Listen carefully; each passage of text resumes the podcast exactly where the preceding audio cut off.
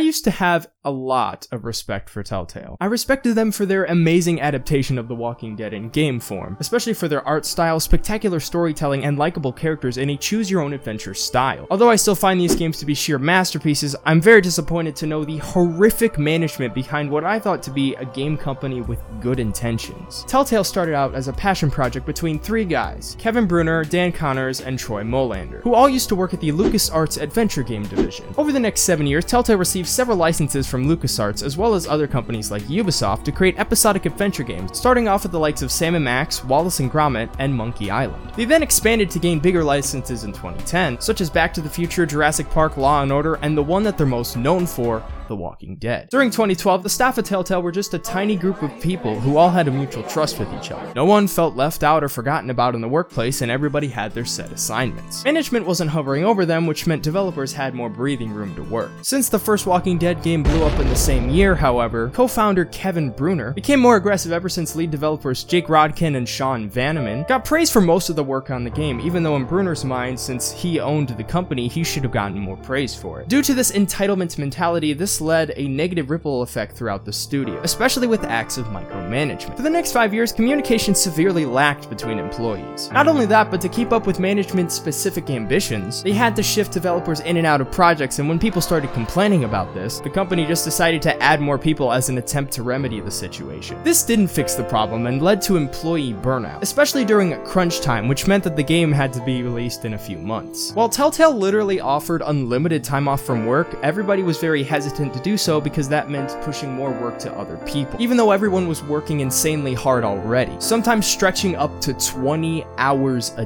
day. Not only were they getting underpaid for this overtime, but Bruner's ownership mentality was so intense that one former employee responded to The Verge, a technological news network hosted in the United States, in an interview with this statement. It often felt like we were building games specifically for him.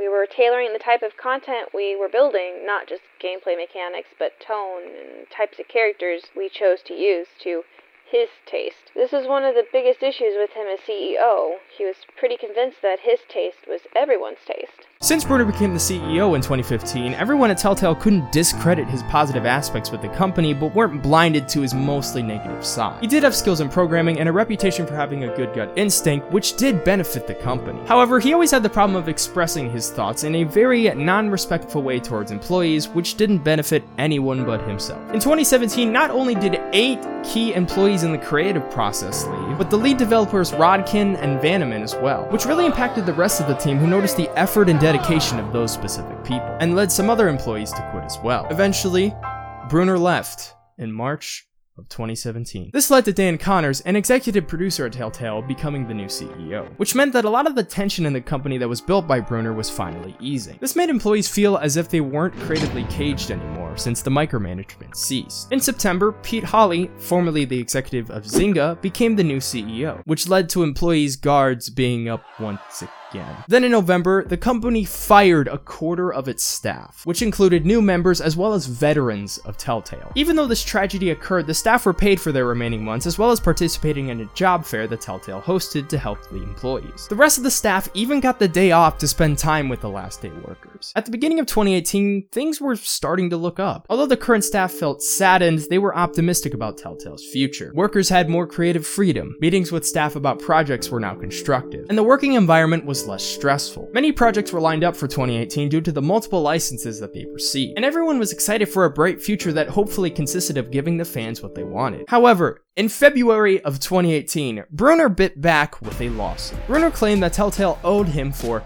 breach of contract. He also stated that Telltale higher-ups have been looking to replace him in order to fix the inner workings of the company. Telltale replied that Bruner's statement had no merit, and that Bruner used to work for Telltale as it was spiraling downward. One month later, The Verge dropped a very extensive analytical article exposing Telltale for its sins. It contained sources from ex-employees to not only uncover the dirt of Kevin Bruner, but the inner workings of how the staff were treated. This of course, did not put the company in a very good light publicly. On August 14th, 2018, the first episode of The Walking Dead, the final season, was released. Not just that, but on Twitter, Telltale gave the release dates of all of the other episodes. Although an unusual feat done by the company, my guess is that it was for possible hype since this was the end of a series that blew them up in the first place, and they wanted to go off with a bang. And it did go off with a bang. at the expense of the company's death on September 21st.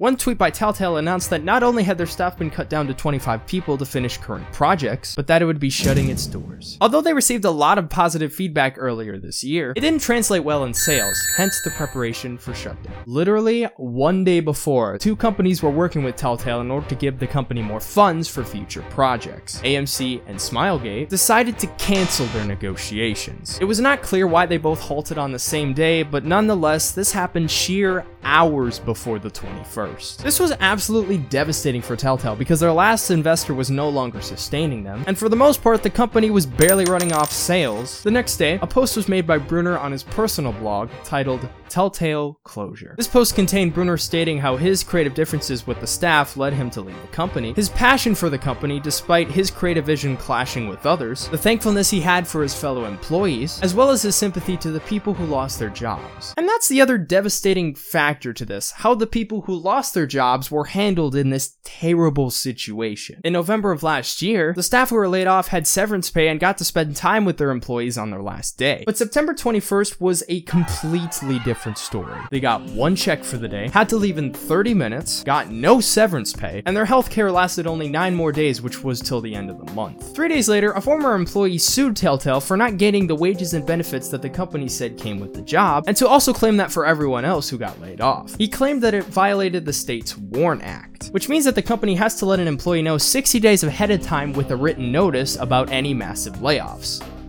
which Telltale didn't do. Telltale refuted this by saying that the WARN Act contained a clause about unforeseeable business circumstances. Cir- yeah, which would have worked if that clause was in that specific state's WARN Act. The fact that these employees got mistreated for so long is inexcusable and downright demeaning. This is what happens when you treat employees as if they're cogs in a machine and not mortal beings with brains, emotions, and lives outside of the office. It truly saddens me that this occurred, especially since it led to the demise of a company whose games I loved. Besides the fact that Skybound jumped in to help finish the final season of the Walking Dead game, Telltale is dead.